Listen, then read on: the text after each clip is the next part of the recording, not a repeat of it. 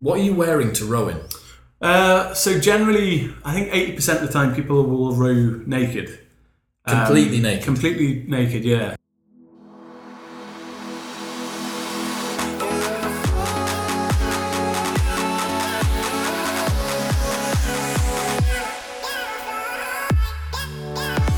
That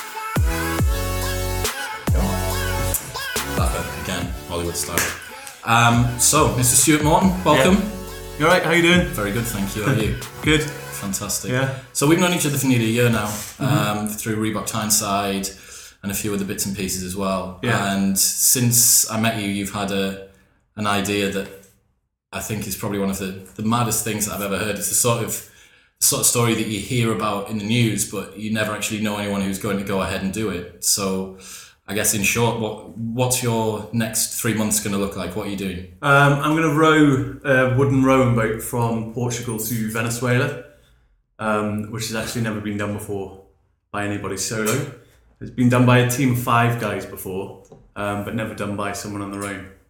So it'll be like a world first and all that. So you're rowing across the Atlantic Ocean yeah, on your own. Yeah, from mainland Europe to mainland South America, which is important because there's a race that exists where people go from the Canary Islands to the Caribbean. So it, it takes in sort of 80% of the Atlantic Ocean. Uh huh. Um, and it's, long story short, it's 20 grand to enter. Um, And there's more kudos attached to going from mainland Europe to mainland South America. Right. Uh-huh. It's about a thousand miles longer than the, the race. Um, so that's the reason for, for choosing that. Mm-hmm. And then also the fact that no one's ever done it before. So there's not many things left that no one's ever done Yeah, before there's in not this many, world, uh, stuff- especially in exploration and stuff and adventures. Um, so it was one of those like last things to grab, and it just sort of built as it uh, you know as it evolved. It sort of built into what it is now. Um, the initial intention was to just row the Atlantic. Um, and Is that in, in any way possible? say again. In any way possible? Yeah, From just- whatever bit to whatever bit, so Yeah, to speak. and being kind of naive to it, I was just like, well, I want to row the Atlantic. What's the most common form of doing that? And then I'll, I'll try that. Um, and then looking into it and peeling back the layers, you sort of figure out what's on offer.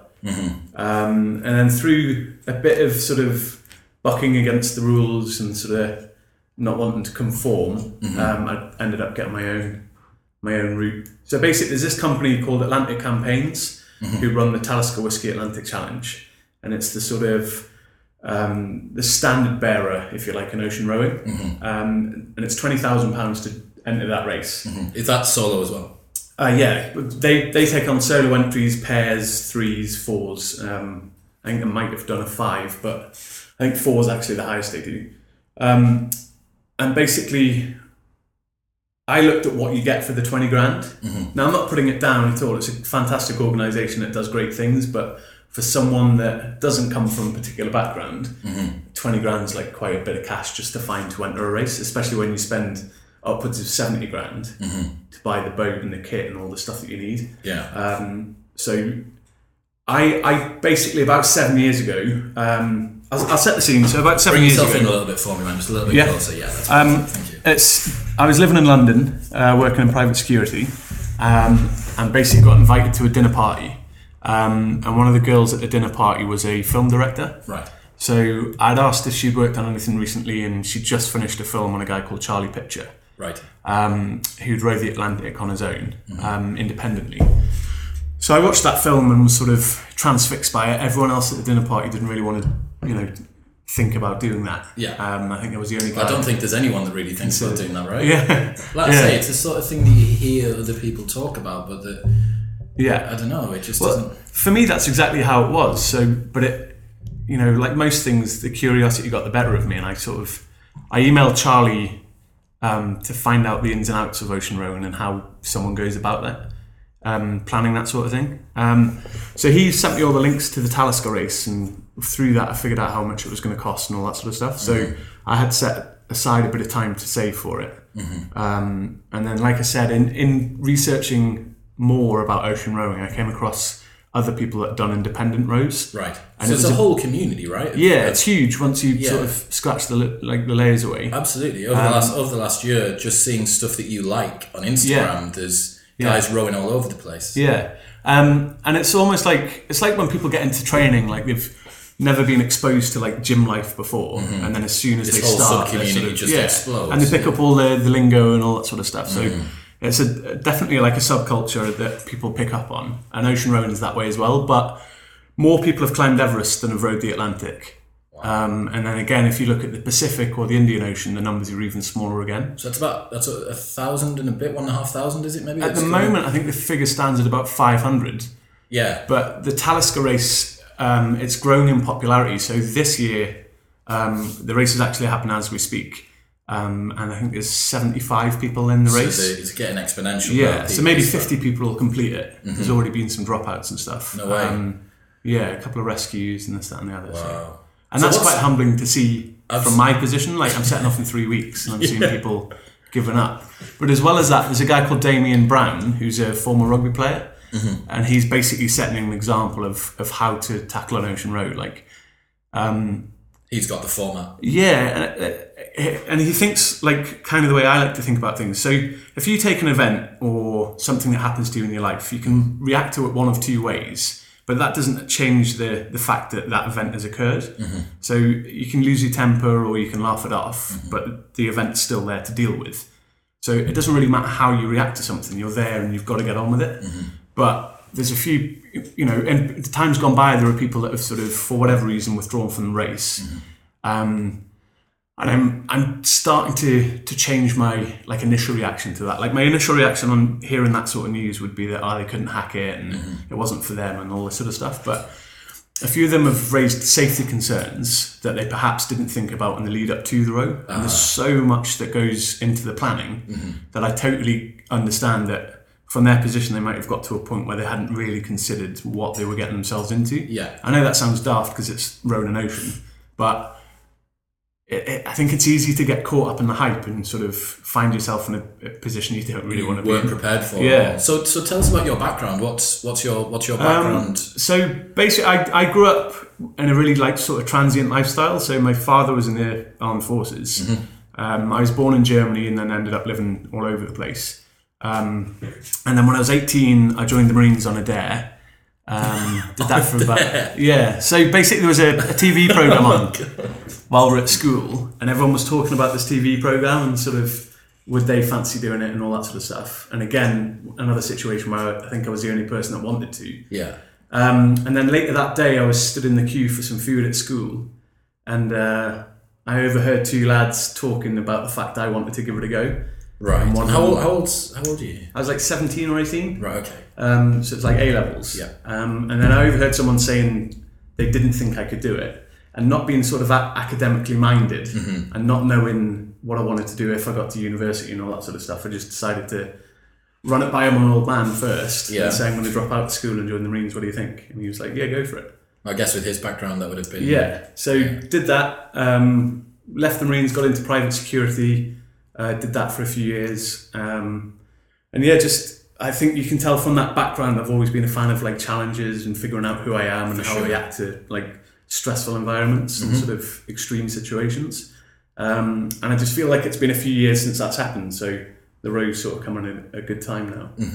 Um, So this has been a concept in your mind for about seven years. Yeah, I think six or seven years. It's either 2010 or 11. I watched that that video at the dinner party, Yeah. and since then it's just sort of evolved. But obviously, the- with the amount of money involved, um, and obviously with the age I was, like buying houses and you know getting a car and all Getting that sort yourself of stuff. settled. Yeah. Seventy grand is like hard to come by when you're doing all that stuff. Seven- Seventy thousand pounds is the cost I've probably spent so far about seventy thousand. I say so far because there's still more stuff to get. for sure. Yeah. So it's just it's little things like there's probably a kit list with two or three hundred items on that you need to do the row, Wow. and most of the items cost a couple of hundred quid. So you can you know gather from that how much stuff. Mm-hmm. And in, in amongst that is a boat and amongst that, or a ve- is it a yeah, vessel? Uh-huh. Is it a boat? Either or, like it's a rowing boat or a vessel, because they're the things. I think because of the stuff attached to it, it gets called a vessel because it's got like a radio and a GPS and all Uh-huh. got that. you. But it's basically a wooden rowing boat with a, a cabin to sleep in, Oh My God. so it's pretty good. So you've got you've gone through the Marines, you've gone through your private security, you've come out the other side now. Yeah. Um, I've seen you just over the last year. I've seen you run coast to coast of Hadrian's Wall. Yeah, that was um. So that that wasn't really a big thing for us. I know that, that sounds really big headed, and it's not meant to sound that way at It all. was the but- equivalent of somewhere in the region of three marathons back to back in 24 Exactly. hours. What, well, it, it's actually three 28 mile runs back to back. So I'll set the scene again. Josh Rose and I did a run in November just off the cuff to see how like fit we thought we were, and it was a trail run in Wooler, which was 28 miles, Uh-huh. and then we literally finished it. And 10 minutes afterwards, we're talking about people that do ultra marathons and stuff like that. And I Which just- is 100, 100 no. I think ultra's anything over a marathon, to be it? honest. Yeah. All right, okay. So people do a 50k and call it an ultra. Okay. Or they'll do a 100k and call it an ultra, whatever. Yeah. Um, so Josh and I were basically saying, "Do you reckon you could do that back to back?" And I was like, "I don't know." And then just off sort of googling and flying around Facebook and stuff, I found two guys that had ran Hadrian's Wall, and it was 84 miles, and it just jumped into my head that that's pretty much there, back again, and there again of the run we just did, Mm-hmm. Yeah. which was the biggest distance either of us have had, had ever done, Mm-hmm. I think, up to that point. and only 10 minutes after it, you were already looking for the Um, Yeah, next so I just jokingly said to him, "What do you reckon about doing this?" And he was like, "Yeah, that sounds pretty good." And then I, have always been a fan of if you tell people about it, then it's happening. Yeah. So I think we posted it on Instagram that day, um, and then just sort of trained towards it. That external accountability coming in a little bit there. Yeah, and it's just sort of like I think it's good to test yourself now and again on stuff that you don't know you might be able to do. Otherwise, it isn't a challenge. Too Yeah. many people these days do like a marathon, which no offense to anyone that's proud of what they've done, but it's not hard to run 26 miles, no matter what your background But is. Mm-hmm. even if the training, I suppose with the training for a marathon, I've seen some of the training protocols and people are working up towards 20 miles, like 10 and 20 mile Yeah. runs beforehand. Unless something goes wrong, the, the race is already, you've already run it, which, Exactly, which is, yeah, which is the that's my point, point. of the training, right? Yeah. The point of the training is that you should be able to complete the run comfortably. Yeah. But I think there's a difference in trying to complete an event which you've prepared for and trying to test yourself in a way that you can only prepare up to as well as you can do for. Yeah. Does that make sense? Yeah. And I think also if you apply a time frame to the marathon, then it becomes a challenge. Yeah. But for most people, they just want to do it, and it's more possible than people think it is. Yeah. And I think there's loads of stuff in life that's like that. It's way more possible than you think. You just never, you haven't tried it before. Mm-hmm. And the run, the Hadrian's Wall run, was definitely that. Like in February, we failed it. Well, I failed it because Mm-hmm. I got a shin, spl- uh, uh, what do you call it, a stress fracture in my shin. Right. Um, so that stopped us at about the 65 mile point, which is still which is a long way, Um, but absolutely it's not. that's it's not the almost exactly double two Yeah. marathons. And um, so that was that. But then because of the ki- kind of people Josh and I are, we were like, well, we've got to go back and finish it. I think that day, the Instagram post that you put up upon it was the day after, I think. Yeah, the, yeah, upon announcing that it hadn't happened, yeah. the se- pretty much straight set a after was new the date. announcement like we're coming Yeah. back for you, so to speak. And the date was good because it was uh, the rerun was in August, just gone. Um, and it basically for me was more of a test of like where I was physically and mentally because it it was a tough test in that like you had to apply a bit of mental fortitude to get through it because it's a long way to run. Um, most people aren't happy driving that distance, but to run it, we set off at like four in the morning and finished at ten at night, and that's like coast to coast of the country. So Yeah. it was quite a deal. Um, but also, for me, it was good because on the row, I'm probably going to be working out for up to 18 hours a day, and the run took around about the same time. Right. So the thought of getting up the next day and doing that all over again, it was more preparation than Gives you I a gave good it credit idea. for because I, I, I could turn around and go, well, it's possible, but it's going to be bloody hard. Yeah. And to string 100 days like that together is really going to be the test. So, So going back to the row, Hmm. you've you've got your prep, you've started to get towards it. So I mean, what's the next step in terms of you've you've started to think about the idea? Where do you go from there? You need to find a route. You need to find someone with specialist information that can yeah, that, exactly that. It's sort of, it's like most ideas that, you know, you don't think you're going to be able to achieve. It just, as soon as you start on the road, it just starts to evolve. And I've never really been someone that like plans everything to an absolute T and then goes and executes it. I sort of, I train myself up to a point where I think I've got all the skills I need to, you know, be able to take on the challenge, which involves the whole planning phase as well. yeah. Um, and then I'll just react to the situations as they as they come Yeah. um, and as I'm going down that road. So basically, I, like I said, I emailed the guy Charlie Pitcher, found out about costs and you know required courses and like the navigation that you need to like pick up and all that sort of stuff, um, and then just slowly start going about doing it. Um, but the real sort of the impetus was like injected into the the project back in 2016 Right. Because a team of five guys had completed that route that I was on about, and three of them were friends of mine from the Marines. Right. No way. Yeah, so I, I called one of them up and just said, look, what's what's the score with this? How did you go about planning it? And he said, we just picked the route and did it. Mm-hmm. So I basically the same sketch as the run. I told everyone I was doing it, and it kind of like forces you into making it happen then. For sure. And also picking a date was important because it's something to work toward, and it's something that like you're then accountable for because people know you're like it's January. Stu Morton's going to be going off on his road bike soon. Absolutely, yeah. Well, Parkinson's law, the work expands to fill the time that's given for it. And if you just, at some point in the future, it would be five years, ten years, and then before you know it, Yeah. you can't do it anymore. Exactly. So, no, that's, I mean, so moving on to the actual row itself, am I right in thinking I read that it's 1.5 million oar strokes? around that yeah i mean it all depends on like the distance it takes me but Yeah. as a rule it's going to be about one and a half million horse strokes yeah Which just sounds like yeah the sort of thing that would take it to space, or do you know what I mean? Yeah. Like million, millions of anything. Yeah. Millions of repetitions of anything just sounds absolutely insane. yeah it's nuts There's, it's one of those weird things like the closer you get to it and the more people i know that have actually done the row the more you realize that it's it's everything you think it's going to be it's like incredibly monotonous and boring and testing and all this and you can have music and sort of films to keep you company and everything but at the end of the day there's there's no getting away from the fact that you've just got got to get on the oars and pull and also it's so much more different to anything i've done before where on the run that josh and i did Yeah. if we failed that it was like our friend ben was driving a car next to us Yeah. so we could jump in or we could like get our iphones out and call someone and Yeah. they'd come pick us up but this is not like that. So what's the support structure that you've got? There's no support. It's completely unsupported. Um, in absolute emergency, I can set off one of the many beacons that I've got on board, um, and through the different coastal agencies around the world, they'll sort of try and affect the rescue. The, the majority of the time, these rescues are from passing ships because there's quite a few shipping lanes on my route. Okay.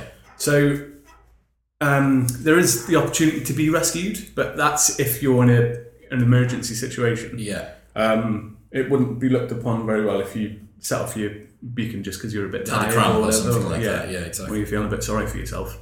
Um, and then failing that, there's a life raft, a grab bag of emergency kit, and then the current to take me to the Caribbean, Bloody which hell. will take probably about 150 days, maybe. Okay.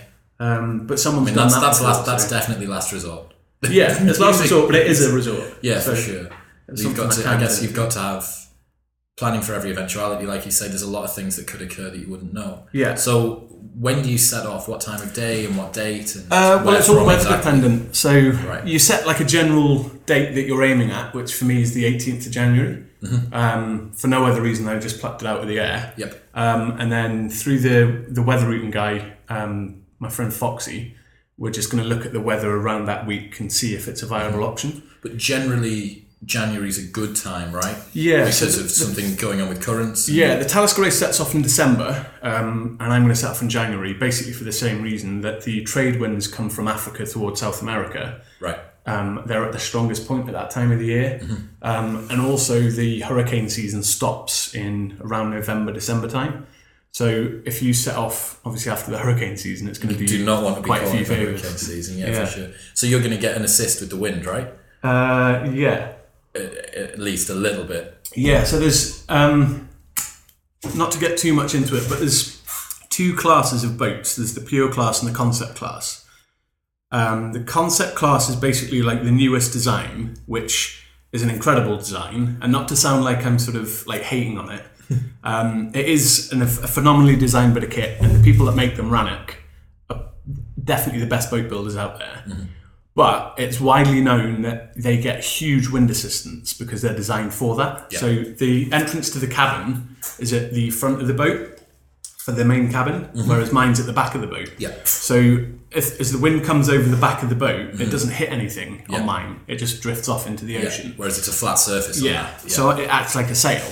Um, and because of that, Rannoch have set these blistering fast paces across the ocean. Any of the world records that are held are currently held by Rannoch boats. So is there now two classes of world Yeah. records? So Guinness were like, well, that's not fair now. We have to have two classes. So I looked at who holds the record for my row, and it's an old fashioned pure class boat. Right. So I only thought it's fair if I'm going to try and beat the like the record that already stands. Yeah. Then I've got to do it in a Has field class. the break. route that you've been uh, the- so the route that you're doing has never been done before, No.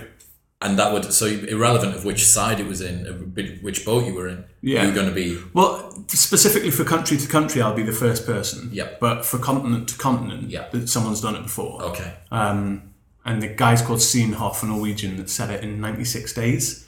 Right. Um, so if, if I beat 96 days, uh, I get the record, Mm-hmm. as well as being the first person to go from Portugal to Venezuela. And the first British person and all those sort of Yeah. other ones. All the that come sub with it. all the sub Yeah, ones as well. first man. and all that sort of stuff. so that's quite good. I mean, it's just it it just boggles the mind really to sort of think about this sort of stuff. Like I can't I can't imagine what the experience is going to be like to go across. So you, I mean, what's the estimated time? You hopefully setting off January eighteenth. Is Yeah, it well, a if it- morning a morning thing? Is it the sort of thing where you're going to be able to have anyone to see you off other than a support crew? Like Yeah. So um, Foxy, uh, the weather routing guy, he's going to come out to Portugal with me, and then my friend Pierre is going to help me drive the boat down.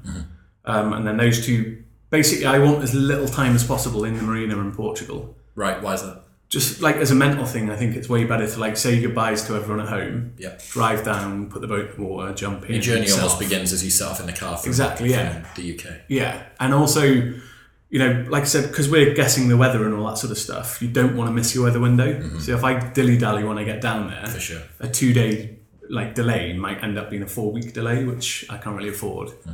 So for me, I just want to get the boat in the water and, and set off. Plus, it isn't like a challenge that I've ended up doing that I don't want to do. Like I've been this uh, like a dream of mine for six or seven years, so I'm like champing at the bit to get out there and test myself and all that sort of good stuff. Yeah, Um, and I think like the solitude's something I'm going to enjoy, like the the adventure side of it. The you know putting yourself at the mercy of something you can't control isn't something people do very much these days. absolutely not. Um, and I think that's where the test comes from is that I, I'm not in control of my environment and I can only react to it. So it's much the same as like when we're in operations in the Marines. Like it's a good test of who you are and what you're about, especially in this world where people are so bothered about sort of money and status and celebrity and all that sort of stuff. Like that stuff doesn't really impress me. I like any idols I have of you know they've got the work done and then they get the plaudits for it rather than telling people what they're going to do and expecting some sort of For sure. I mean, you know, th- a lot of people I think would be primarily chasing the titles and the, the they want to do it the quickest, they want to do Yeah. it the fastest, the best, and, Yeah. and ha- and get the most renowned out of it. For me, they're bonuses. The the true test is the test itself. Yeah. Um, and if it takes me 120 days, Yeah. Mm-hmm. I'm not really bothered. The the record's like a nice to have for the sponsors and stuff like that, and something that they can sing about and say that they were involved with. Mm-hmm. But for me, I, I don't really care about that. It's nice to know that you know you've you've earned something and you've achieved it because you outworked the other guy and all that sort of stuff. Yeah. But for me, the the big test is can I deal with what's thrown at me? Like the conditions will probably be different to the other guys as well, Mm-hmm. and the distance is so vast that you can't do the exact same route anyway. Right. So the parameters of like, well, he did it in this time and he did it in that time. They're hard to sort of, you know, There's no create. direct comparison, right? yeah, and you can't create like that level playing field where it's like Yeah. a football match where there's two goals in 90 minutes and off you go. For sure. Um, so yeah, it's just it's a weird one because the records mean a lot in the build up, you know, getting funding and sponsorship and all that. But it, when it comes down to it, like getting from A to B safely is number one. Mm-hmm. I think and then that's what records. that's what grabs attention, isn't it? Yeah. It's that this is potentially going to be a world record. Um, Mm. yeah. But as you say, that for you is so below secondary. yeah. Um, It will be cool. I mean, like the the whole ego side of things. It'd be nice to be the first person to have ever done anything because you, you'll never for lose that record. absolutely. Um, whereas if you're obviously the fastest, you're the fastest until someone beats you. yeah. Until the next fastest. Yeah, and with the way the the uh, boats are going as well, it'll come to a point where the pure class boats no longer uh, are no longer built, Yeah. or they're too old to be recycled. So it's only concept class boats. So then it would be nice to be the last person to have done something and all that sort of thing. For sure. Um, but definitely, I'm open to the thought of after the first one's done, maybe doing it again in a concept boat or Right. You know, but I've obviously got to do it first and see if I let's, like get, it. let's get the first one out And of then the get way. it Yeah, out of the for way, sure. yeah. So you're going to set off January 18th, and then I'm right in saying that you don't actually steer. Is Is that right? It's GPS that uh, that does the, the majority of the steering in terms of direction for the yeah, rudder. so you can have what's called an auto helm, um, and it basically attaches to the rudder, and it's a, a digital steering device. So Mm-hmm. you type in your bearing to the GPS, and then you can get it done automatically, or you can sync it yourself as well. Mm-hmm. You'll put the bearing into the auto helm, and then it basically steers for you. Mm-hmm. And you just get on and you just pull.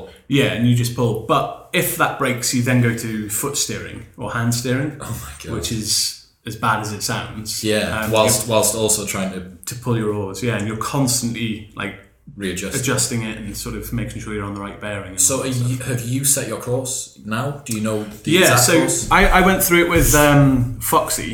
Um, we sort of sat down the other week and spent about eight hours picking the, the course. So you've only um, done it only done it recently.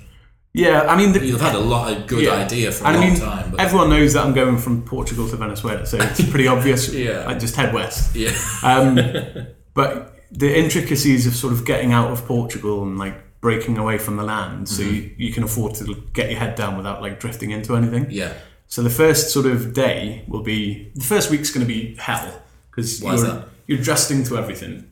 Um, it's the first week where you're like aware of what the routine is going to be like. Mm-hmm. It's the first week where your body's getting used to that workload. Um, all your hand, like the blisters and stuff in your hands, are going to form and all Yep. that sort of thing. Like you can train them to a certain extent in like the nice comfy confines of a gym and what have you, but when you actually get on it, you can't really train for an ocean row unless you're on the ocean. Yeah, for sure. So, So- you've, t- you've touched on it there, so I'm going to segue off. Yeah. Just take us through your training. Take us through what the training has consisted of. Um, I think that's always a hard question to answer because there's a you know chunk of society that trains all the time and they have goals outside of these big projects. So I- like I, I train most days and have done since I was 16 or 17. Um, but the row specific stuff, I knew I had to get fat, I knew I had to get strong, and I knew I had to have a pretty good engine. Uh, luckily, I've had a good engine for a while, um, so that kind of took care of itself. Yeah. And that run was like confirmation of that. Yeah. Um, and How- then how just about getting fat? getting fat's been really weird, really weird. It's gone really well, um, but it's been really strange. Obviously, most people that train are training to The exact achieve opposite, a goal, the exact whether it be opposite. looking good or being nice when you're look, uh, looking good when you're naked and all Yeah. that sort of stuff. Um, and I've had to do the opposite of that. Yeah. I've had to eat for a purpose, which goes against everything that like I and people I stay with like stand for. So that's been really weird. But um, it's it's doing. I'm getting better at it now because I know that it's gonna like suit. Uh, it's Getting gonna better sort at of- being fat. yeah, well, I'm getting better at putting the food in and not being that bothered by it because I know it's gonna like serve me well when the the time comes. But Yeah. no, it is. It's really weird. And how about how about strength? So this will probably I'm going to guess that this will be the heaviest you've ever been yeah, 112 kilos at the moment, from. 85 in August. Oh my god, So that's quite a quite a gain. very sharp. And it's not like you know, obviously you can judge for yourself, but a lot of people have said that I'm carrying it pretty well. Like I don't look like I'm I super would fat. absolutely yeah. yeah. Um, but I think that comes from the strength training that I've been doing. So I've added bulk as well as fat. Um, definitely with my top off and stuff, I'd look flabby and I've got curves where I don't want them and all that sort of stuff. But um, working with Tim Briggs, who does We Dominate Nutrition, we were like, well, the first part, the first part, uh, part of getting fat is just eating more than you need to burn off, sort of thing. I can't, I can't believe that. the- Yeah. Like how to get fat dot doc. Yeah. Has been emailed o- over Exactly, at yeah. some point. So we just overloaded on carbs and like ate ate a, a diet where my body got all the nutrition it needed. Yeah. Like so, a lot of the stuff that Lauren cooks, I'll eat the same as her. Yeah. And then on top of that has been like pizzas and ice cream and chocolate. And Okay. Mm-hmm. Whatever you want to do to get your calories up. Um, and then recently, maybe three or four weeks ago, we switched to like a keto diet. Okay. Um, so the idea is that my body now is going to be better at burning fat. Right. Um, and the transition happens now rather than on the road. Okay. So I've already experienced sort of like headaches Are and you in, would you say you you've dropped into ketosis now then? um, I'd s- probably say so. Yeah, On I'm, the cusp, in and I'm out. feeling of it. better at it, on it now. Yeah. Um, I did get sort of quite a few headaches and was feeling like dreary and a bit hungover in the mornings and stuff. Um, and then also, yeah, I was just you know, it- it- it's been nicer on the, the fat based diet rather than like the carby sugary stuff because it Has it makes really? you feel awful. Really? Yeah, and now I'm coming out of the transition as well. It feels I'm Almost feeling a normal. lot more energetic and sort of healthier if that makes I sense. think that's. I mean, for a lot of a lot of people who have had to suffer the pain of a fat and protein diet, that's for most people really uncomfortable. They don't like the fact that they don't have that starch, that Hmm. Yeah. kind of bulky, uh, satiated feeling that you get that comes along with having carbs. Um, so that's the that's the diet side. So Hmm. Yeah. in terms of training, what have you been doing to prepare? A lot of time on a concept too. I'm going to guess. Yeah, th- there is that. I mean, it doesn't really cross over that much to ocean rowing. So Really? yeah. So uh, it, in a two-hour set on a concept two, I can pull thirty kilometers, which is a good Oh pace. But then when I first got my boat, I rowed it from the Tyne Bridge to the Royal Keys, which is eight miles, and Yeah. it took me two hours. Oh wow. So the weight of the boat, how slow she goes in the water, and all that sort of stuff, like it makes it so much different to the concept two. But you're not going to do any damage being on a concept two, so it's the nearest you can get to it without Yeah. getting on the boat. So um, a lot of two-hour sets, one-hour sets. Uh, rode through the night one time, did like 70k in one sitting. Wow. Um, that was at, at the gym at CrossFit Tyneside. Yeah. Uh, and then most of the time, it's just sort of general prepared fitness with uh, Lauren. So training most days together in the mornings. Um, we're just doing like CrossFit-y sort of stuff. So a lot of functional movements and sort of I thought I, Body Hmm. I, weight I, honestly, I honestly thought there'd be a lot more role specific stuff. I genuinely thought it would just be yeah, I've just spent the last six months sat on a concept too, and I've done some accessories work. But it would appear that Hmm. yeah, the crossover from doing more functional stuff actually appears to be more beneficial in yeah. preparation. I think so. And looking at uh, like that Talisker race that I keep like going back to, people take that pretty seriously, Mm-hmm. and people train for it or have trained for it. Um, with this, like the thing you've just said there, like sat on a concept too Yeah. most of Just the go. time. Yeah. and then doing a little bit of accessory stuff, and it hasn't really worked as well Really? as people that have come in recently with like a, an endurance sports background who have done more sort of functional training, and then they've done a bit of A little bit more well rounded as athletes. Yeah, so I think it's more like training for the Marines was. You're like you're sort of ready for anything. Like you're a good sprinter, you're strong, you're gymnasty, and all that sort of stuff. Um, and I think. You know, it, that, that's definitely worked well, and being as robust as you can possibly be. I suppose it must make the training as well, building up to something that is going to be a bit monotonous. The fact that you can go in and one day do rope climbs and one day do pull ups and one day do concept two and that do you know Yeah. what I mean? Like it, Yeah. Well, my, my thought is to save the monotony for the actual the event itself. it sounds like, Like- it's gonna be a little bit, yeah. Yeah, I'm happy that I could sit on a rower for four, like 14 hours or whatever. I've done it before. Yeah. Um, I'm happy I can work out for 18 hours, having done it before. Um, and like I said, the row's more mental than it is physical. Like it's going to be debilitating and hard work and all that sort of stuff. But I think like the overriding rule or mantra in my life is there's always someone worse off than yourself. Yeah. and it's I think whatever situation you're in is not that bad if you keep that in mind. I'm So not sure there's going to be very many people on the planet that are going to be doing as many hours per day no, as yourself during that period. Which again is a crazy, a crazy thought when you think seven billion people on the planet, and you will be easily in the top 0.1 percent of people working out for three months yeah, no, on the balance. it's nuts. well, there's a famous Brad Wiggins explains the Tour de France by saying it's the only sporting event on the planet where you need a hair, haircut halfway through, and I'll need like maybe Actually, three or yeah, four. You're gonna have to, you're gonna have Yeah. to do all sorts. So, um, but it's and also apart from the working outside of things, like I have to be a carpenter, an electrician, um, a watermaker specialist, um, all these different things. Because if anything breaks on the boat, there's no one to fix it but me. You'd, you'd said to me that one of the first things that you said about the race was you need to be able to take apart and put back together every single element. Yeah, that's on the upside boat. down and in the dark. So Wow. it's pretty. So pretty nuts. talk us talk us through the vessel or the boat. Talk us through what. Yeah, so she's 24 feet long. Um, there's a cabin at the front and at the back that are both enclosed and airtight. Right. Um, the one at the back is the one I sleep in. Um, so it's about, it's basically coffin dimensions. It's like six foot by two foot. built for you, pretty Um, much. built for me, obviously. pretty much. Yeah. And in, in in the cabin, I've got sort of food, a memory foam mattress, and a sleeping bag. Okay. Um, and then I've got like the GPS, the radio, uh, the- a thing called AIS, which is like an indication system that tells me and other ships who each other are. Right. Get in touch and say, "Stay away from me! You're about to run me Please. over," or whatever. yeah. Um, then the forward cabin at the front of the boat is where I'm going to have. It's mainly for storage. You can't really get in there. Um, and it's just going to store things like the parachute anchor and all that sort of thing. Right. And then the deck itself has got two rowing positions and six oars. Um, and Why? That's it. Why two rowing positions? and Just- six oars? Um, basically, so my boat can be rowed by one person or two people. Right. Um, and there was an opportunity to like condense the two positions into one, just for the sake of I'm a solo rower, so I don't need to. But then we talked about with the project manager that when the um, as I get halfway through and I've eaten half of the food, and obviously half of the the weight of the boat has disappeared. Yeah.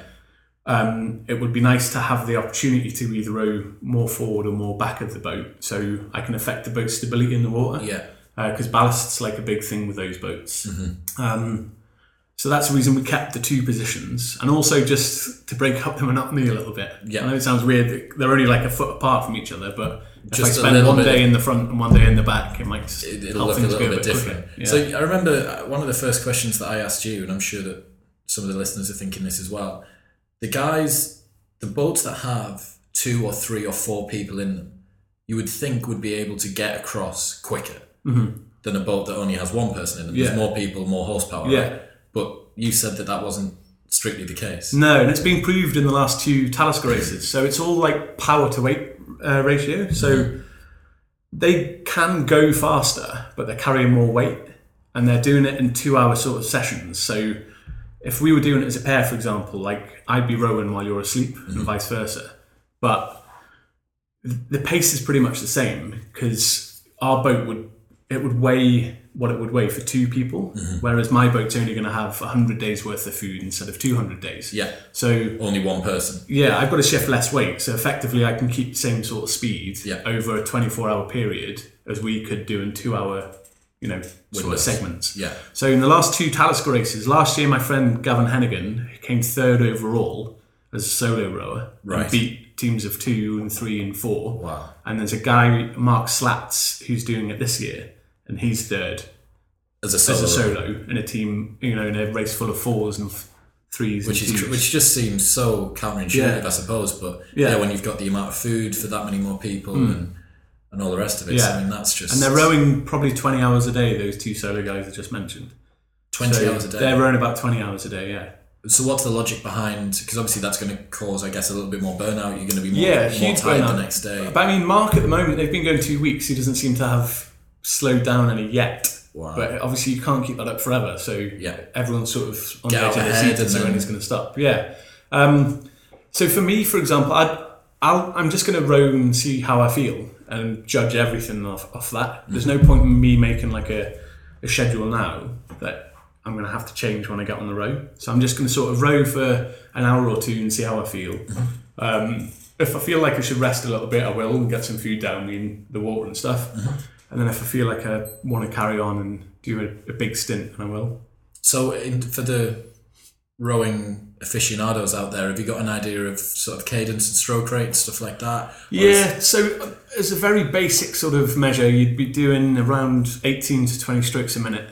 Um, and to be honest with you, that's all that really counts for, for, for the aficionados out there because the boats, like I said before, if I do two hours on a Concept 2 and two hours on my boat, the distance is like halved basically. so um, it was that was a big eye opener because obviously you spend the whole time looking at your little screen on the Concept 2 and thinking, right, if I pull 130 per 500, that's awesome. Yeah. I'm doing really good. And then if it's two, blah, blah, blah.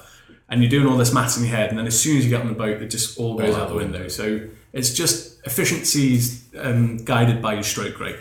Um, and 18 to 20 is sustainable for 100 days. and that feels about right for you as well. Yeah, it feels nice. And also, because it's an ocean and not like a riverboat, a, a lot of river rowers have talked to me about sort of how it feels and how I'm training and all this sort of stuff. And it's it's different again from those guys because they're generally racing on really flat, sort of glass like rivers or lakes. Yeah. Um, and they don't have to deal with weather all that much. Yeah. Whereas I'm constantly moving. The oars very rarely go in the water super clean and come out super clean.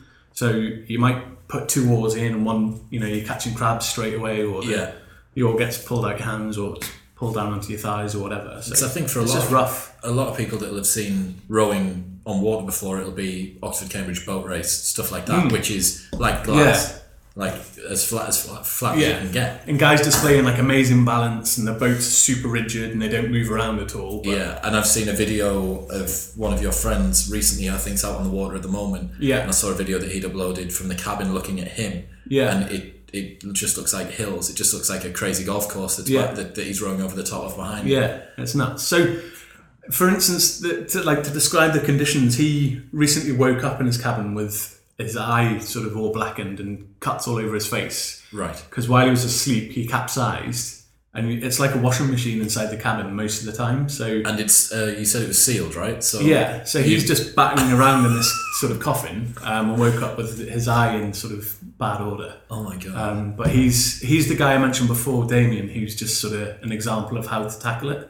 So he just sort of laughed it off, took it for what it was, and, and he's just cracking up. he's just cracked on, yeah. wow. And then later that day, I think he was on the deck and it capsized again. Capsized twice in a day, right? Um, and he said he just sort of, you know, he's prepared for that because he'd heard of it before. So, Wow. but he's he's like, he's how I'd sort of like to tackle it. And like you, you look at him, and it really sets you up well for for what's coming because he doesn't like sugarcoat it and make out it's easier than it is. And at the same time, he's just honest. Like he just says what it is. Not sort of glorifying anything. Yeah, and he's not saying, "Oh, it's the hardest thing I've ever done in my life" and all this sort of thing. You're gonna if you go into it thinking it's not going to be the hardest thing you've ever done, you're an idiot. so I think as long as you're aware of how difficult it's going to be, there's not going to be that many nasty surprises. Mm-hmm. Um, but also, I think the amount of people that get into this sort of thing, they're not going to do it lightly. You've already filtered out an awful lot of people just through the madness of saying that you're going to do it. I think. Yeah, I think yeah th- that that video scenario always explained in, in Fulham is a good a good like litmus test I think for the general. No, public. no one in the room even no thought one about wanted it. to even think about it, and I was just sat on my own thinking, "Ah, that sounds." Going crazy. And I don't like. I know I'm not normal. Like I'm against the grain of what most people think is, you know, normal or whatever like that. But I just, like I said before, I, I find value in other things that some people don't, and I think that sort of, you know, as much as people want to progress in business and see how much money they can make and all that sort of stuff, that's admirable in its own world. But I- I'm not made of that sort of stuff. Like I want to see what I can put up with and what I can achieve in- in other worlds. Um, and it's just sort of how I'm bred, I suppose. And other people are bred differently. Yeah, so going back to the race, so you've got yourself out of Portugal. Hopefully, you've managed to pull yourself away. You said that you can't drift into things, so Yeah. it's going to be finding your feet for the first week to 10 days or so. Yeah. And then what happens 10 days in? Where are we there? Um, ten days in is hopefully set a rhythm. Um, I know what my scenario, uh, what my schedule on the boat is going to be more like. So maybe rowing three hours and resting for one hour, or rowing two, resting 2 Um, and you know all the all the jobs on board that you're doing while you're not rowing, so like cooking and cleaning and maintenance and all that sort of stuff. Um, hopefully on top of all of that by ten days in, um, and yeah, and just sort of you know making good chunks into the, the distance. So the guys on the Talisker race, for example, they've been rowing for like two weeks now and they're still only halfway through. Right, Uh, no one ha- actually has passed the halfway mark. right.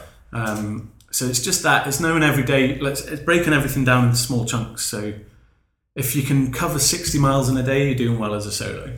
Um, so that's you know you break that target sixty miles down to thirty miles for every half day. Yeah. Um, and just keep on going through it like that. Um, so yeah, hopefully by day ten I'll be sort of you know a good chunk into the race, a couple of hundred miles down. Um, and just sort of not really looking at the miles to go because that'd be a little bit disheartening seeing 3,000 and odd miles. Um, and yeah, and then just enjoying the experience is the main thing for me. I think too many people come back from the race and they've treated the whole thing as a, you know, a, a pressurized race where they're, they're not really appreciating where they are and what they're doing. Um, there's a book I read recently by a guy called John Fairfax who rode solo in 1969. Right. So he did it basically like compared to me on the bones of his arse. Like he didn't have any kit, um, none of the electrics. That would be hand- I've hand got, and foot no steering, radios. right? Yeah, yeah, definitely. Um, and he had no food. He caught most of his food that he ate on the road. No way. Um, so all that sort of stuff. I've got like fishing rods and a spear gun, and as much as possible, I'll sort of try and enjoy the experience, Yeah. um, rather than just treating it as a sort of. you haven't got a volleyball, have you? yeah. That's come up a few times. Yeah, the Wilson thing. Yeah. That would be quite cool. Uh, so One thing that I, I didn't understand was how you secure yourself when you can't touch the floor of the ocean for sleeping, so you don't drift away. Okay, yeah. Um, so you've got a thing called a para anchor, which is like a 12 foot parachute, um, and it's set out on like a 100 meter line. Right. So you've got a big thick rope Yep. that you attach to the boat, and then you put the para anchor out. So the, the current, obviously, that's going underneath the boat, Mm-hmm. um, the para anchor harnesses that current Mm-hmm. and it keeps the nose of the boat basically into the, the swell. Yep. So that your position is held Yes. um, you won't gain much distance while you're under on a power anchor, but ideally you're not going to lose much either. Um, and then also in bad weather, you can deploy the power anchor and it'll keep the f- front of the boat pointing into the, the bad weather, Yeah. so that you're going sort of up and down rather than side to side. For sure. Um, and it it's meant to um, eliminate the possibility of capsize, but it doesn't. Well, your friend's proven in Yeah. twice in 24 hours. then Yeah. Maybe So the that's general rule of thumb is if you've got a boat that's say three meters wide, Yeah. if you get hit side on by a wave more than three meters, you're gonna you go turn over. over. Yeah. And it's the At- Atlantic Ocean, so most of the waves are sort of eight or nine meters. So Right, okay. If, if you hit one side on, you're going over. Wow. So I think it's important as well for if anyone's thinking of doing it is to understand it's how many times you're going to capsize rather than if you're going to capsize and being comfortable with the fact that it's going to happen. Wow. So yeah. So in terms of the route that you're taking, and you've you've spoken about the, the streams and the um, the wind Mm-hmm. that you're going to catch. Am I right in saying what you'd said to me that there's going to be some times where you may be on the crest of a, a wave going in the right direction, so to speak, and you can kind of almost surf that a little bit. Yeah, definitely. You can Yeah. pull at the right pace to ride that Yeah. down. So in what normal people would consider bad weather, um, in certain situations for ocean rowing, it's it's really good for you because you'll get picked up by a wave as you're rowing, Yeah. and then the the common thread is to ditch the oars, just let go of them, and they'll sit in the gates, and they're not going to go anywhere. And then you grab your hand steering uh, ropes, and Yeah. you basically steer yourself down the wave, and you'll pick up maybe like between sort of six and ten knots Right. which isn't very fast walking from A to B, but surfing down a wave on a As sort of free money, so to speak. yeah, I exactly, guess. yeah. So you're flying along, and then anyone that understands surfing, obviously waves come in sets. Yeah. So if you're doing that every sort of ten to twelve seconds, you're making up some really really good distance. So, So a lot of this, uh, or I guess, a lot of the ease of the journey is going to be dependent on Mother Nature. yeah, and also it depends on my, for want of a better term, my balls, Yeah. because. My friend Levin um, is doing weather routing for the t- like five teams that are on the Talisker race right now. Yeah. And I was at Levin's house the other night, and as we were speaking, he had to keep on dashing away to like phone people on the race and give them their weather options. Right. Um, and one of the teams he spoke to were on power anchor because the weather was eh, bad Yeah. in inverted commas. Um, so they were just going to sit there and ride it out. And then he spoke to a four man team, um, a group of boys that- from up here actually. Um, and they were they wanted more wind, they wanted more speed, so they were like surfing down the waves as we just described there. So it's it's it's understanding what bad weather is because there's a fine line between free speed and putting yourself in a dangerous position. Yeah, for sure. Um, but it's you know it's where do you think? understanding what bad. where do you think bad that you weather rank is. on the scale? Would you say that you're? sort I'm of- pretty happy because I mean, at the risk of sounding too confident, I've worked on the Indian Ocean for sort of two or three years, um, and you know witnessed some pretty bad weather, yeah. and that was when we were on sort of cargo um, cargo carriers and tankers and oil rigs, Yeah. and we were a little bit worried. So that was pretty bad weather. So if I experience anything like that, then definitely it would be like a case of battening down the hatches and you know surviving. Yeah. Um, but I think in most scenarios, it's going to be sort of harnessing what you've got and making going the best for it. use of it. Yeah. Yeah.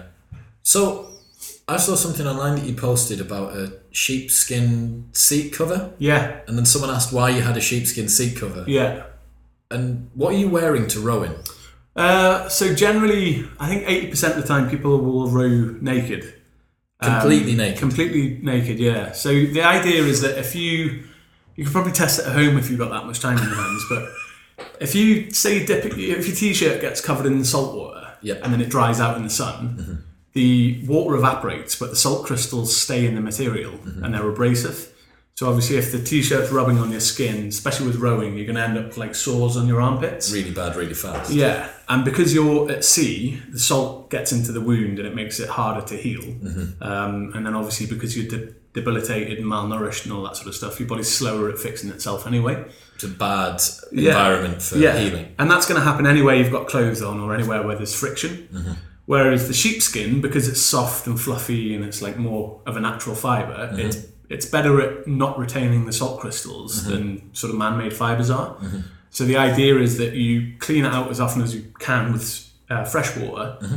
um, and then sitting on that naked is basically going to provide less friction than rowing in a pair of shorts. So if someone goes past you on a boat, yeah, they're going to see a this naked guy. 100, 110 Yeah, yeah. kilo But bear bearded in mind- man rowing. Yeah, for the first part, it'll, you'd, you'd wear shorts for that reason. But for the middle of the ocean, there's not many people There's going to some, come someone, past. someone on holiday, a family Yeah. holiday in a yacht just coming around the corner Exactly, of yeah. Portugal and And but I'll be in a position where I'm that tired, I don't really care who sees me or That's what I look absolutely like, so- fine. So, in terms of avoiding sunburn and stuff like that, like even just like the volume of sun cream that you're going to have to take. Yeah, so I use like these zinc stick things. Yep. Um, so I just stick that on. But I generally, through like uh, jobs I've done in the past, I've spent a lot of time in the sun and exposed to it in sort of big chunks. Yeah. Um, so I get used to it pretty quick. Mm-hmm. Um, and like I said before, uh, when I was in Tanzania for a few years, um, it was you know something I put up with all the time Mm-hmm. there. So you get used to that pretty quick. Uh, but definitely for the first part, I'll be covered up and you know After 100 days in the sunshine, you're going to come back with a wicked tan as well. yeah, I'll be quite leathery, I think, as well. Man. So, fresh water as well. Like, water's a very, very heavy yeah. object to take with you. How's that working? Have you got So- uh, uh, something that you can distill on, on board as well? Yeah, so on board I've got a, um, a desalinator or a water maker. Uh, and basically it's plumbed into the boat. So there's a valve underneath the hull, like the bottom of the boat, and it sucks up seawater. And then through loads and loads of different filters at mega high pressure, it turns it from salt water into drinkable water. Um, doesn't taste particularly great, but you know it keeps you keeps you going when you need it. Yeah. Um, and then also, because of the type of boat I have, it needs ballast to sort of sit it down in the water and again reduce the, the chance of uh, capsizing. Yeah. So the ballast's going to come in the form of about 120 kilos of fresh water, Uh-huh. um, just in plastic bottles that you get from the shop, sort of thing. uh, and then if the water maker breaks and my handheld water maker breaks as well, Yep. I've got emergency water to last me sort of, you know, Sufficient. however long it could. Yeah. Um, and the idea with that would be if you drink any of the fresh water in the bottles, you can just replace it with seawater and mark the bottle so you don't drink it. Yeah. And that way you don't lose any ballast, but you're able to drink the emergency water. So, that's hydration. What about food? Food comes in the form of freeze dried meals. Um, the sponsor that I've got, uh, Firepot, um, there's a company called Outdoor Food that make that brand. Um, they basically cook their meals and then uh, dehydrate them. Right, okay. So they're way healthier than some of the other ones out there on the market. So I won't obviously mention their names, but they're super sugary. So you're actually having fully cooked meals that just happen to Yeah. have had the water taken out. Yeah, and then you just pour boiling water back in. Vacuum, vacuum packed foil bags or yeah, whatever it and is. leave it for like 15 minutes and that's rehydrated. And it's all like uh, chili con carne and spag It's like the bol. and- ultimate cup of soup. yeah, exactly. Yeah, and they're, they're like a thousand calories each meal and stuff like that. So, So so, how much are you going to be eating every day? I've got four of those every day, um, as well as a snack pack. And the snack pack's got about 3,000 calories in it. a snack pack with three thousand um, yeah, calories. so in. it's what's, what's a, what's a, I've got loads of uh, nut butter, some biltong, because apparently people say that you miss chewing because all the freeze dried food's like quite sloppy and soft. yeah, So the biltong is just basically Nice- for nice and chewing. tough. Yeah, and it's obviously like mega stacked with protein. Um, and then I've got sort of uh, energy gels that are sort of fat based Mm-hmm. rather than sugary ones. Um, and then bat load spars and flapjacks and stuff like that. So full work. So you're going to be eating sort of moderately well, I suppose. yeah, I think I'm going to be hitting about 7,000 calories a day. And then the argument is you burn about 10. So I'll Uh-huh. be in a 3,000 calorie deficit every day. So that's about a pound a day of weight. Yeah, not exactly. far off that Yeah. you'd be, that you'd be losing. So what if we say it's around about hundred days? In hundred days from January eighteenth, Yeah. what's your weight going to be? I think the the um, what do you call it? The vast majority of people that do it say they lose about a quarter of their body weight. So Oh that's why I took the jump from 85 to 112. I aimed at 115, I think, Yeah, um, but I think I'm about 112 at the minute, so I'm there or thereabouts. yeah. um, and then hopefully I'll lose all that um, by the time I get If to you, if you come Venezuela. back and you're at 120, I'll be really annoyed, yeah.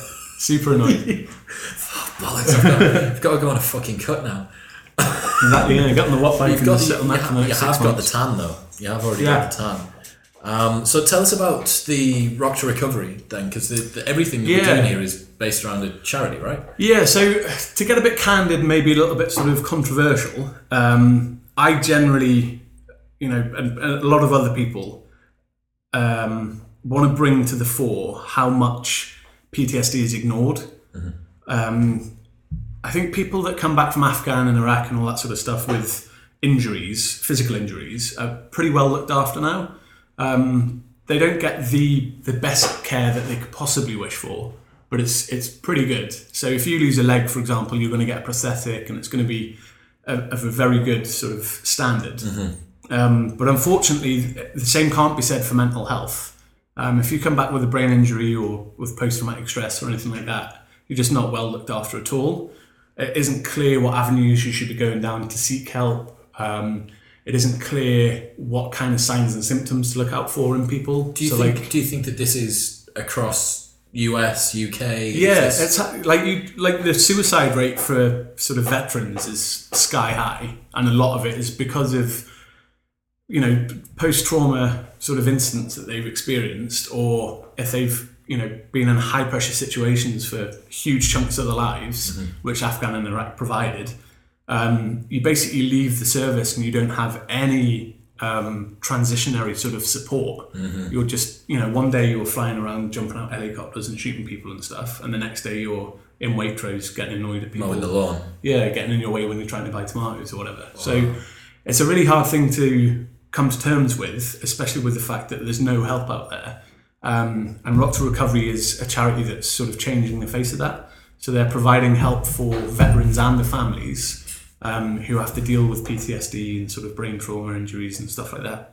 Um, and it's like a fast action charity as well. So if anyone, for example, if you had a friend or a relative or whoever that was in the forces that you were worried about, you could call Rock to Recovery and they'd literally fly up to see that friend or relative and give them like immediate one to one support, like there and then. Good Samaritans, but for, Yeah. for really Yeah. serious. and obviously it serious costs a fortune. So the- raising money for a, a charity like that and trying to raise the uh, awareness of them as well is like really important. I mean, that, I I think I've, I've got a friend, BT Urella, who uh, started Vet Sports in America, which is a, Mm-hmm. a wounded and PTSD Yeah. uh, supporting sports league. So they play like baseball and a whole bunch of other stuff. Hmm. And um, he gave probably one of the most moving talks I've ever heard about a year and a half ago. Yeah. And he went through all of the different bits, that, all of the problems that his friends have had with PTSD. And he, he said that he was one of the guys who'd come out physically injured quite badly. Um, but given the choice between being physically injured and mentally injured, he Hmm. was glad that he was able to, that he'd lost a leg. That was, was his analogy that he'd used. Yeah. Um, and I think it just sounds so alien the concept of PTSD and uh, obviously being in that high pressure situation, the level of adrenaline that they'll have experienced, that soldiers will have experienced in one day of combat, will be more than most people will experience in Yeah. a lifetime. And like not only that, even getting away from the trauma side of things, just looking at something as simple as transitioning from one career to another. Mm-hmm. For most people, it's quite stressful. But for people like in the backgrounds that I've sort of encountered, you go from this sort of high level, like you know, where the the level of octane and the adrenaline and all that sort of stuff that you're experiencing Yeah. on a day to day basis um, it goes from like 100 to zero, Yeah. and you're expected just to deal with that.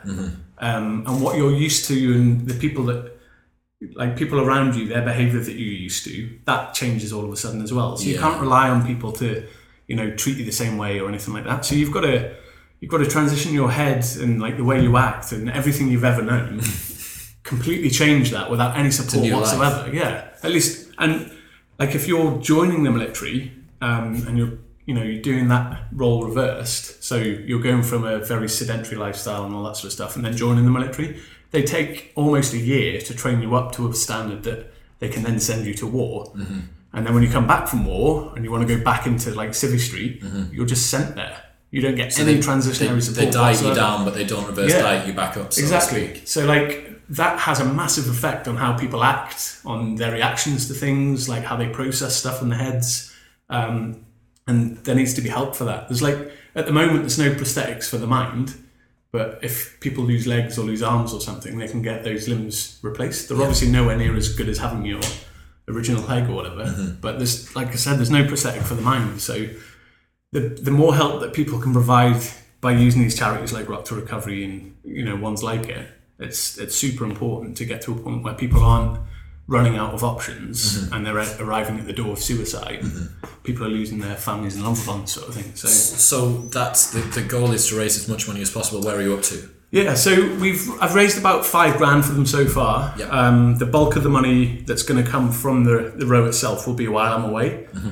Um, I've experienced in the build up to the event itself that you're taken far more seriously when you sort of you know you tell people you're going to do it and then that sort of dies off a bit then you buy a boat Mm-hmm. and that like thing makes people think jesus he's actually going to go through with this he's bought a boat um, and then all the madman, training he's and all that actually- sort of stuff yeah um, so i think as soon as i set off then that'll be a big thing Yeah. um, and then also one of the founders of the the charity, uh, Foxy, um, he's on TV quite a bit with the SES program Uh-huh. on Channel Four, um, and then he's got another program coming out about uh, drug cartels and stuff like that in Venezuela. So No way. he's You're not obviously going to going to use you're not, his. you're not going to meet him at, at one of them, are you? When you're over there? No, yeah, yeah. Well, he gave me a load of uh, heads up about what Venezuela's like at the moment because it's basically a failed state. Pretty so, lawless, yeah. Yeah, so getting there is going to be interesting. Yeah, So- you might just See what jump it's back like. in the boat and turn around. Right, give me some, give me some Mm. more food, and I'm going back. Yeah, but he's he's basically going to help sort of um, you know spread the message and all that sort of stuff. And Yeah. I think, like I said, when I'm actually out on the road, that's when the sort of the money will come trickling in. Then Um, sure. the BBC are going to do an interview on the fifth of January, um, and then one of the main sponsors is making a, a documentary. So No way. I think in terms of raising money, there's about sort of the next six months is going to be the big Big deal. the big the big push. Yeah. Yeah.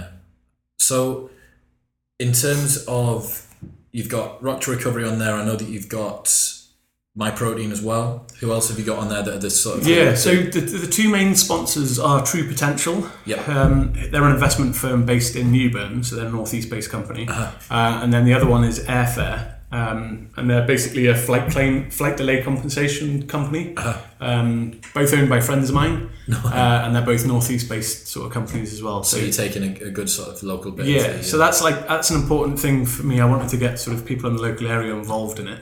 Um, there was a story in the Chronicle and all that sort of stuff, and then like I said before, BBC Look North are going to come do a, a feature on it. So Have you found it difficult because you've said that you're a little bit averse to kind of putting yourself on a pedestal and and uh, searching the accolade that's a little bit more extrinsic and stuff Yeah. like that? Have you found it uncomfortable to have to be the Instagram story guy, the the constant update guy? Because obviously, Yeah. as you've said, when you when you publicise these milestones in the build up to it, and presumably throughout as well, when you do those, you're kind of battling against two things there. One of them is it'll raise more money for the charity and generally notoriety about the race is good. But on the flip side of that, you're maybe doing something that naturally you wouldn't have a preclusion to do. Do you- yeah, um, it's really. I, I did a blog post about it recently because it's sort of, you know, it's one of those things. I, I don't berate anybody that does it and that builds their profile and all that sort of stuff because generally they're doing it for good reasons.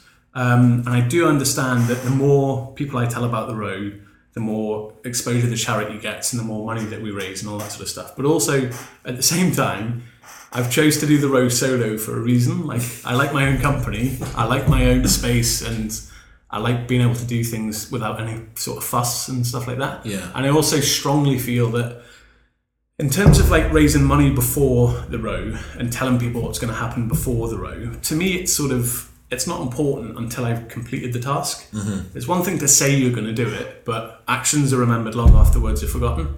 So actually completing the challenge and coming back and having the story for me is way better than going around telling everyone you're going to do it. Yeah. There's obviously seven years worth of me preparing for Atlantic Row has seen me see you know seven years worth of other people preparing. Yeah. And the amount of people that put it off for a year or don't actually follow through with it or said all these big promises and failed Yeah. it's crazy. So I don't want to put myself in that position where I'm telling everyone I'm going to smash it and I'm going to do this and I'm going to be this guy and I'm going to raise this much money and all that sort of stuff before it's actually done. Um, I think I'm in a better position to talk about it and raise the profile once I've actually achieved the, the milestone Yeah. um, than to talk about it before it happens. Yeah. But it's just, it's one of those things, it's the world we live in.